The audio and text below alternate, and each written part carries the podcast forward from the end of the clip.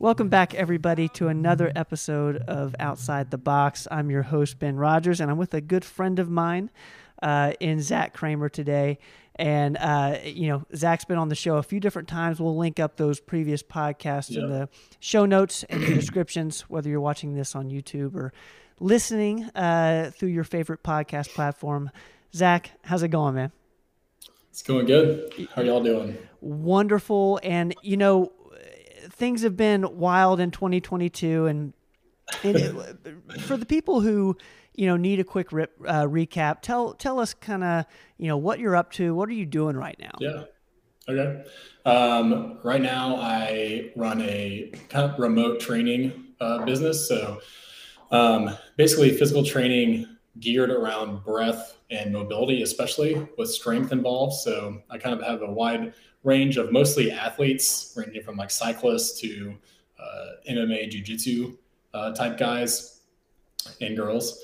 Uh, but then I've also, because of my specialty in breathing, end up working with a lot of people just with breathing issues, whether that's from sleep apnea or long haul COVID.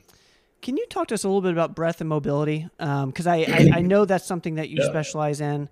Uh, what does that mean? You know, for the for the layman out there, um, I have an idea with with breath, but uh, mobility. Mm-hmm. I think um, I think of flexibility.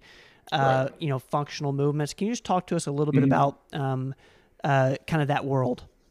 Yeah, absolutely. So basically, I got to it because I did uh, physical training through like CrossFit and other strength training for so long, and I realized the biggest way I saw a difference in people's strength gains and just overall physical abilities was by getting them more range of motion that they could use during their strength exercises. So when I say mobility, what I think of is not just flexibility, which would be like the ability to, you know, put your hands over your head or do the splits, but mobility is actually being able to use that range of motion. So being strong, being flexible, but being strong through that entire range that you can put your body through. You know, uh, I kind of equate this like like I do a lot of things uh, to tennis, and um, and there is you know there's an idea of around like efficiency with your stroke but also mm-hmm. you know the longer the stroke the more power you get um, right. and uh, and i've often thought about like with push-ups you know you see people do a million push-ups but they're kind of doing a half push-up yeah. versus the people who you know fully extend um, yeah. what is it about a full range of motion that leads to getting stronger and power yeah well, a couple of things I'd say is one, you're not going to compensate with. So if I can actually put my hands all the way over my head to do a press, I'm actually using my shoulders to press the weight. Versus if I if I'm standing here and I can't just put my hands over my head, in order to get that weight overhead, I'm going to have to lean back or do something kind of wonky with my back to actually get it over my head. Hmm. Um, so that's an easy one to do at home. Like most people can't put their arms overhead without bending their back. So one, you'll actually be strengthening the muscles you should be for your shoulder and for pressing. Uh, and this is this is kind of applicable across all joints. Just as an example, the shoulder. Um, and then two, you're going to reduce your injuries from kind of compensating joints like your lower back. So again, if you think about like a a uh, serve in tennis, maybe like if you can actually use your shoulder for the serve because you can reach further back with your shoulder, you're not going to be reaching back by arching your back to generate that power. You're actually going to be using your shoulder. So it's just trying to use the right joint. Yeah. Eh, so, you know, I, I can totally relate when, uh, you know, we often recruit muscles um, that we're not supposed to be using for an right. exercise in order to complete an exercise. And, you know, sometimes that can lead to, to, to injury or um, overuse in certain areas or even like sure. imbalances. Yes. You know? Yeah. Uh, so full range of motion, um, that's important as we get older. Uh, real quick, you know, mm-hmm. piece of advice for anybody who's listening that's that's lifting in the gym. What's you know, how do we get more uh, range of motion? Just you know, if we're in the gym doing regular types of, mm-hmm. of exercise. I'd say probably the biggest thing, easiest thing to do to just be take your time on the exercises and focus on going through the full range of motion. If it's a row or a push up, whatever it is, do those like far uh, of a range on the each end of that movement as you can. Um, there's also a million. There's also a lot of resources out there. If you you can look on my website, YouTube channel, or just search uh, daily cars, just like you drive a car, daily cars. Uh, those exercises called cars are what I recommend to all my clients. And so it's like a kind of like a daily routine that I go through every day. Interesting. Uh, we will yeah. we'll put those both those links uh, in the in the description below, guys, in the edit of this podcast. Um, you mentioned breath, and you know we've had you on here for, talking about you know nose breathing in, in mm particular. Um, can you talk to us a, a, little bit about where things are at with breath work? Uh, what are what are some things you're doing with clients as well as yourself right now? Yeah. Um, so with athletes, we're definitely still working a lot on CO2 tolerance, which maybe we'll get into a little bit later. Uh, but what's been interesting lately is it's really developing in um, the sleep and really the sleep world, um, which kind of coming at two different um, from two different areas that I've kind of been connected to recently are from like sleep centers working on sleep apnea, but also from dentistry because there's those sides are so connected in sleeping and then with breathing properly. So there's kind of like all these different facets are coming together, especially around sleep uh, and just overall well-being now. So uh, how are you looking at that? At that, because I know you know from a I, well, I don't know. I, I think I would assume from a dentist perspective that you know that's airways. So yep. you know, are you getting enough air? Um, and with in terms of sleep apnea, uh, I'll let you describe that uh, kind of your, your, definition of it. The way I mm-hmm. uh, think of it is you periodically stop breathing during the course of, of the night, and yep. and that can wreak you know havoc on, havoc on your heart health. Uh, it causes weight gain, um, things of that nature. Uh, what's kind of mm-hmm. your uh, your description? How are you describing it to clients? Yeah, that's pretty much it. I mean, apnea and just the word apnea means a breath hold. So sleep apnea, when you're sleeping, you hold your breath. Mm. Um, and yeah, essentially what happens is it keeps you from getting as deep of sleep. And we know if you don't get good sleep, I mean, it, that's that's kind of the crux of things is you're not getting the sleep you need to be healthy because your breathing is so messed up at night. And there's definitely wide, there's like a wide range of sleep apnea. I mean, even just simple snoring a lot of times can be kind of considered mild sleep apnea uh, because it's affecting your breathing. But then you have obstructive sleep apnea, which is what you hear a lot about because in obstructive sleep apnea, that means there's something actually happening in your airway that's blocking the air. So it's not just that you're, you know, somehow holding your breath for no reason. It's something is happening to actually block the airflow um, that you're getting. And is that more from a from a dentistry perspective, and that's kind of where well, they come in? Times it's a lot of the times it's um, diagnosed uh, in dentistry because they can see easily. They're the ones oh. in your mouth looking around. So it can be your soft palate, which is oops, it can which is kind of like the the back roof of your mouth can collapse, which can block that airway, um, or your tongue. Most of the times, your tongue can fall back, and that blocks your airway. That's obstructive sleep apnea. So either one of those two can kind of constrict that area. Um, but a lot of the times, but where I kind of, you know, we'll get into all this, but is that's mostly because of mouth breathing. Got it. So you're looking at it from the perspective of most of the time, the root cause of this is being a mouth breather. Being a mouth breather or being overweight. Um, now, obviously, there are people who have structural issues that have to be taken care of. So sure. this is not like a, this is more like mild to moderate sleep apnea. This is not, you know. Sure. Um, yeah, yeah. Well, I, I, mean, and that's you know, I'm, I'm glad you mentioned that because I, I think. I think more people than we realize suffer from a, a mild Absolutely. form of sleep apnea. And, you know, if you're struggling just a little bit with you know holding your breath periodically through the night like it can really mm-hmm. you know mm-hmm. over a long period of time it could really have devastating effects on your health and we talk a lot about how important sleep is um, right. how are some so how does nose breathing because i know a lot of this just goes back to, to nose yeah. breathing sounds so simple hard to execute on super easy yeah, yeah so so tell us a little bit why you know it's it's so hard to do and and yet it can yeah, have yeah. all these beneficial uh, effects on people's lives. Okay, so uh, big question. I'll try to start with like you said. Why is it hard to do? Yeah, because um, it sounds like such a simple solution, yeah. you know, and uh, and yet I know you know so many people struggle with it and so, so many people feel like they you know I, I know people who wear breathe right strips people feel mm-hmm. like they can't get enough air through their nose and right. uh, you know and i just know all the benefits of nose breathing and i and i yes. know some some of it's the co2 two tolerance which i, I want to pick your brain yeah. on here in a bit but uh, you know why That's isn't why, why isn't it just like as simple as hey guys you know nose breathe you're you'll be good to go Mm-hmm. Because I mean, it does. Uh, we'll jump right into that CO2 yeah. tolerance idea because CO2 is stressful. So if we, um, again, like go back to the basics, we breathe in oxygen, breathe out CO2 to make it as simple as possible. And um, CO2 is really the impetus to make us want to breathe. So when we hold our breath, we feel like we're suffocating. It's because of that rise in CO2. So what happens when you close your mouth, and somebody tells you just to nose breathe, and you close your mouth, well, you're not breathing out as much CO2. So those levels of CO2 kind of rise in your system and you feel that. And it's a stressful, anxious feeling. So people don't like it. And so they open their mouth to get rid of more CO2 to feel better. Um, so that's kind of like is, is there, is there a reason, is there a reason why that's stressful? Um, cause if it's, you know, the more you can tolerate, the better.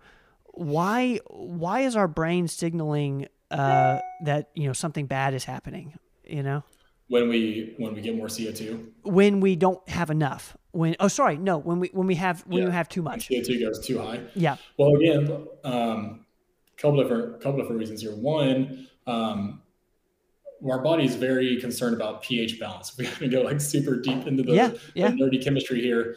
Um, you know, you can you think about things like you go back to high school chemistry class some things are more basic, some things are more acidic, and that affects the pH balance of liquids or whatever you want to talk about. But that, that, same thing is going on inside of our body, and our body is very sensitive to the pH balance. We want to be balanced. We don't want to be too basic, too acidic. So if the CO2 levels rise, we become too acidic, and our body wants to keep that balance. So it's going to want us to open our mouth and Got get it. rid of more CO2 to re to get back to that baseline but if we are mouth breathing all the time, that kind of tolerance for CO2 goes down. We get used to a lower um, or a higher pH. And basically we that becomes our new status quo. So as soon as it starts to go above that again, our body feels that trigger in CO2 or that acidity, and we want to mouth breathe.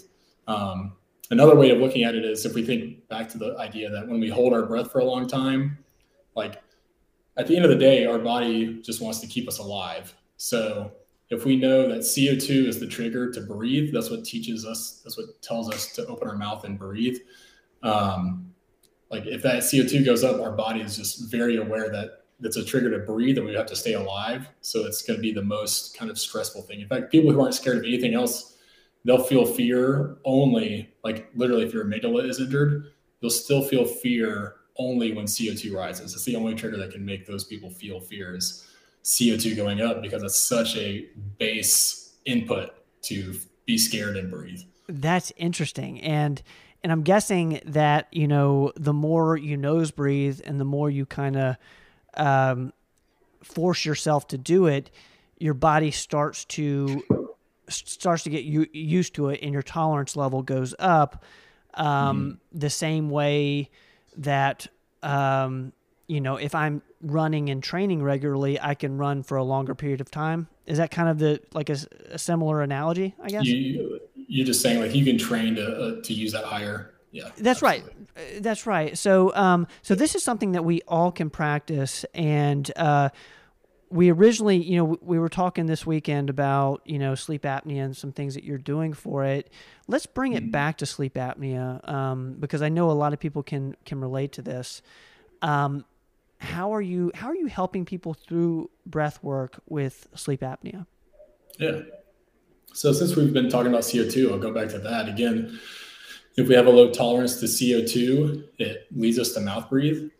And so if we have a low tolerance to CO2, the same thing is going to happen, especially when we're not conscious of it. It's going to be a lot easier to close our mouths and nasal breathe when we're thinking about it. But when we're asleep, we don't have any control. Right.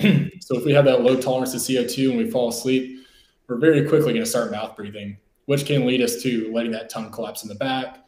Um, also, just mouth breathing throughout the night keeps us in a more stressed out state. So you think about somebody mouth breathing. Yeah. it's a lot more labored. You're a lot more just spending energy, more awake, alert. So if you're trying to sleep and you're breathing like that versus a slow in and out your nose, you're just not getting as relaxed as you should be when you sleep. I mean, that's really the time we should be the most relaxed throughout our days when we're sleeping. So um, that's one thing is just working on their CO2 tolerance. And we do that through all sorts of ways. Really, I kind of use um, a personalized approach to match kind of their day-to-day things with how they could work on building their CO2 tolerance, whether it's breath holds or maybe it's going on walks and controlling how many steps you have during each breath, or maybe it's specific, almost meditative type breath work, um, kind of whatever fits people's particular lifestyle to build their CO2 tolerance. Um, but we, we were talking about this. I, don't, I can't remember if we were recording yet or not, but we talked about mouth tape also. Yep. Yep. And so definitely recommend uh, mouth tape to people. Um, basically, it doesn't have to be anything crazy. It can be like a small little piece of cloth tape right over the uh, middle of your lips. You're not duct taping your whole face closed. Um, they also make like I've got some tape, like this is called Vio tape, and then they make some uh, Somnifix is another good brand that they make it specifically for your mouth so that it's not as uh, overwhelming to tape your mouth at night. But that helps you keep your mouth closed. And basically, if you keep your mouth closed, we're talking about your tongue falling back and blocking your airways. Well, that can't happen when you have your mouth closed because your tongue naturally will rest uh, on the roof of your mouth. And like the tip of it will be right behind the front of your teeth. So mm. if you just did this right now, you close your mouth, your tongue kind of naturally goes up and rests on the roof of your mouth. And that keeps it from collapsing in your airway while you're sleeping. Is there any, well, this is a selfish question because uh, I, you know, I mentioned how, you know, I, uh, I'm working on my CO2 tolerance and, mm-hmm. you know, what, what do you do with that panicky feeling um, when, you know, it's, it's like, you know, you know, as well as anybody, you know, trying to get that last rep in at the gym you yeah. know and you you're like can i can i get there can i can i get you know get on the rack and um and i feel that way with with co2 tolerance when i'm working on my nose breathing is there any yeah. sort of thing that like from a meditative standpoint or you know just to keep my mouth closed even though i feel like it, like i just well, you can always go you can always work out less with less intensity yeah. is one thing. Yeah. I mean, that's gonna that's gonna lower that CO2 because when you're exercising, basically, yeah, you're generating a lot more CO2 than just sitting still. Right. so that's right. why you feel it even faster when you're exercising and trying to nasal breathe. Um, you're not letting that out like you would if you're mouth breathing. But yeah, so you could just always lower the intensity if you're trying to like meet that threshold. I, I would think about it kind of like threshold training, right? If you if you ever done like running or biking or anything like that, you you want to get right to that limit of your anaerobic threshold or VO2 max and then hang out right there. So you're only gradually increasing that tolerance. What you don't want to do is go break straight through there and burn out immediately. Yeah. You want to kind of gradually build up to it. So like I would just recommend going longer right at that threshold of when you feel like you need to open your mouth versus going super hard and seeing if you can hang on with your mouth closed. Um, two would be like you said, a meditative kind of state of mind. And I think that definitely, if you're really just trying to like challenge yourself with the CO2 tolerance, that comes in big. Like you've got to be um, almost paying attention to the sensations you have, not trying to just ignore them. I would recommend leaning into it almost. Yeah. And like uh, paying attention to the sensations that come up when that CO2 rises. Um, but then also you could, you don't always have to just fight against yeah. That co2 it's okay to work then also your recovery. So like you mentioned a rowing workout earlier. Yeah. Totally fine some days to try to challenge yourself like that but other days say see how fast you can recover your breath and go into some mouth breathing some nose mouth breathing and then back into nose nose.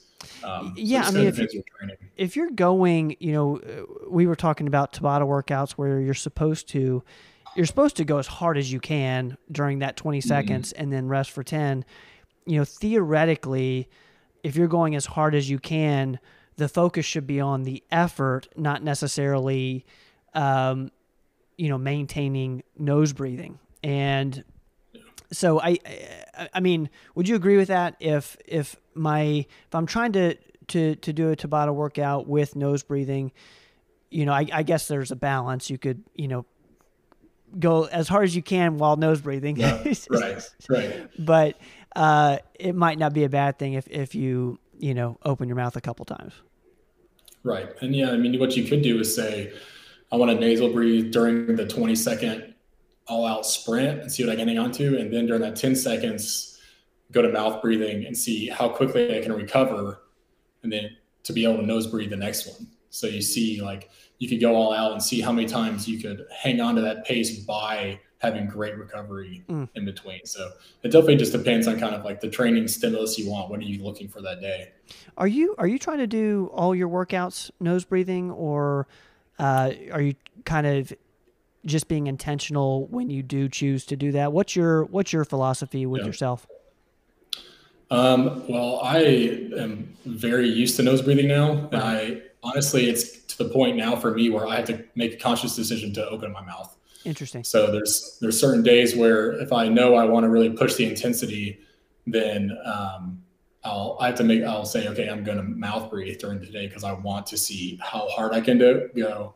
Um, but yeah, I don't know if that answers your question or not. But well, I'd say yeah, 99% is nose breathing. But one thing that's interesting that I've also heard is that your stamina is actually longer when you learn to nose breathe because because mm-hmm. you're more efficient. So there is that's the argument that you can actually go harder nose breathing than you could mouth breathing. Is that is that in your experience is that accurate? I would say for like longer style things, that's absolutely accurate. And even if you're trying to pace something, so if you're thinking about like a metabolic conditioning session, like a CrossFit workout or something, and it's longer, 20 minutes, I would definitely recommend people start off nasal breathing at least, and then when they want to kick it up or whatever.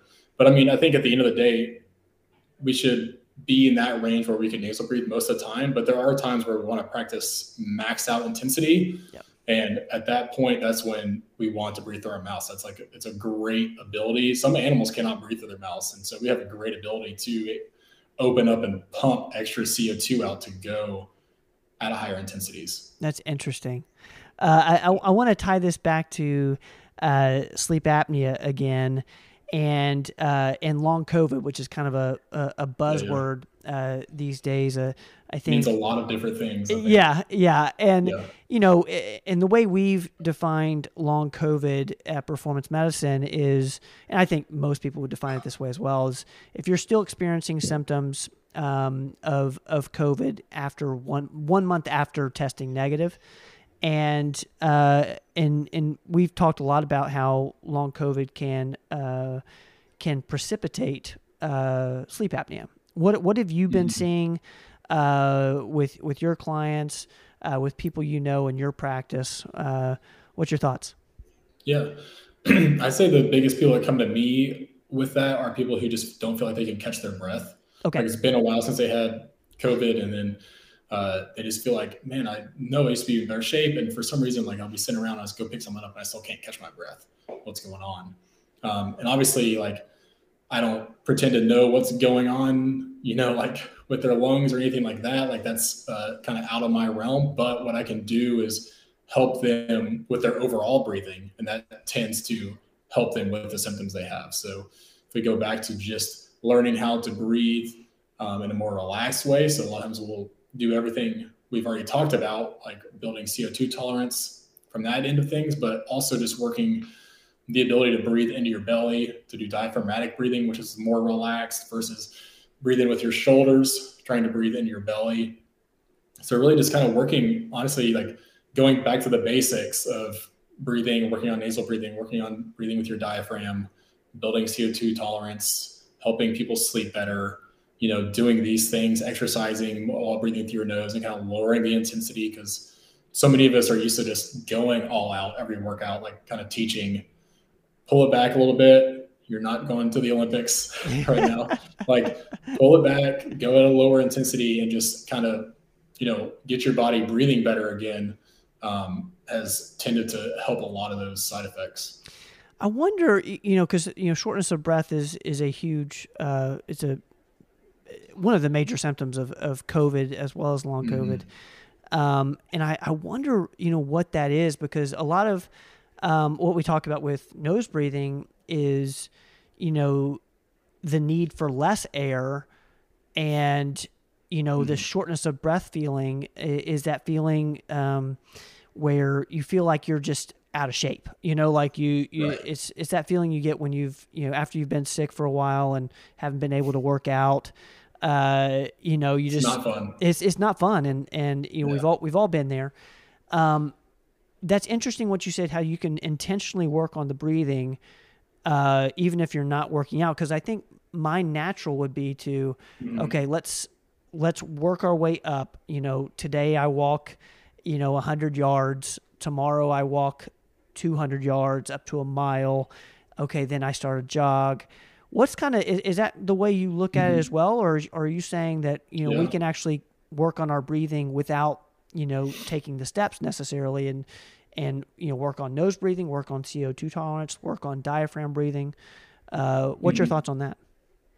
Yeah, absolutely. You can begin by laying on the ground and, you know, like just one of the simplest ones is to make your exhale twice as long as your inhale and just find like a, a cadence that's slightly challenging for you and do that for five to 10 minutes. Mm. So, say you breathe in for four seconds and out for eight seconds, and you just do that over and over again, and you're going to get really relaxed. But if you make it slightly challenging, you can also definitely lengthen your CO2 tolerance or make it greater.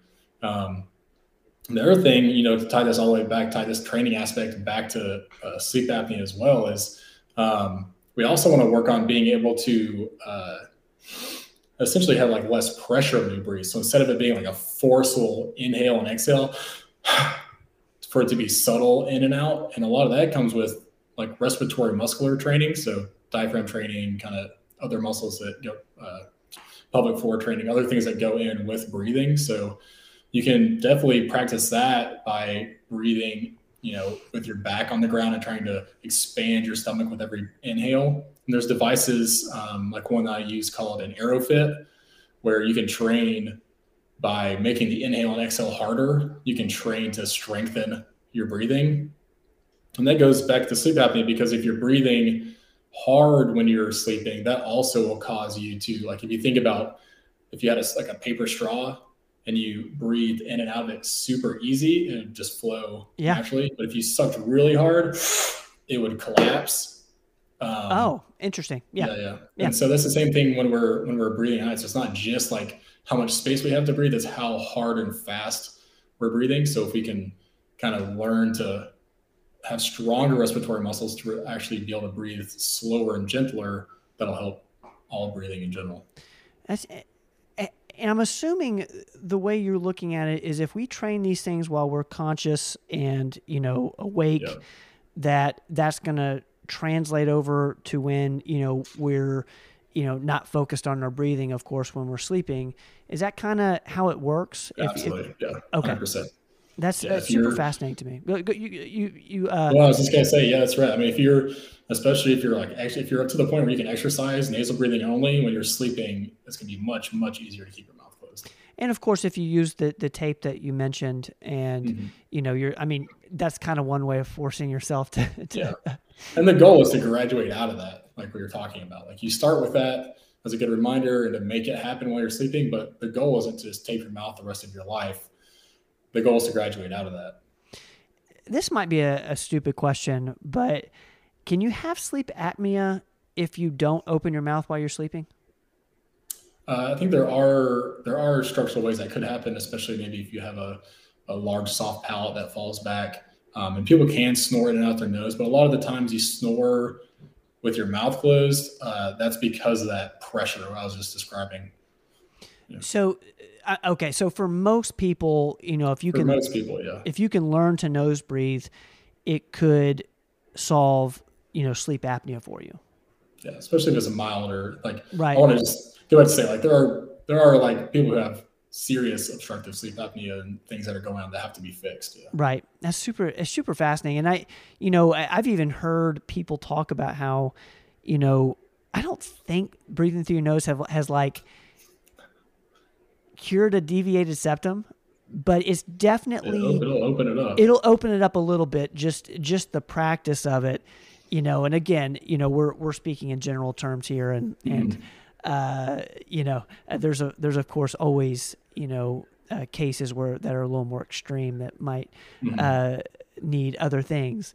Uh, but real quick, I, I, I want to be you know respectful of your time. Is there any parting advice you have for the people uh, listening uh, to this episode with you, just in terms of like, you know, if if they think they might have sleep apnea and don't know, or even if they do have sleep apnea and you know things that they can kind of you know start doing mm-hmm. right now.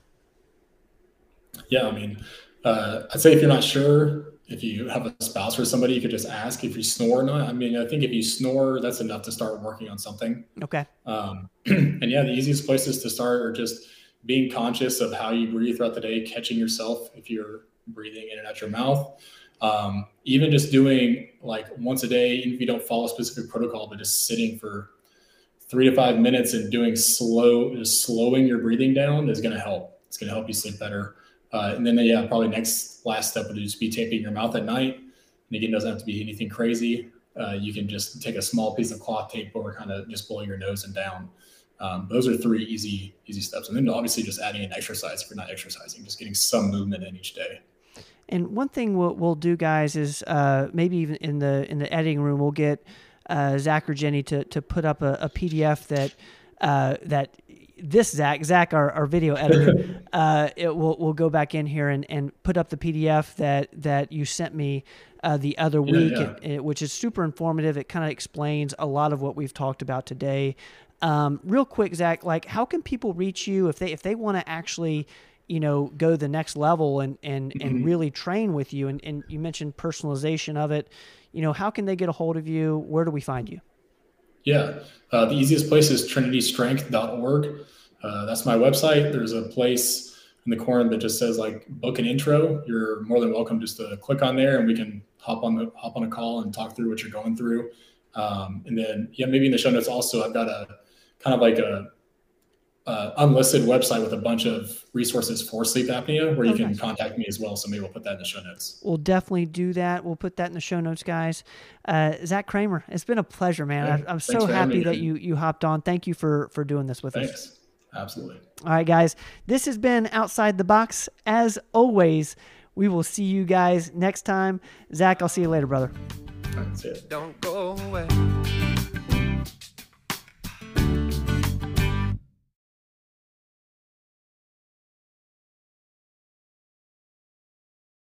Thanks, guys, for listening to this episode of the podcast.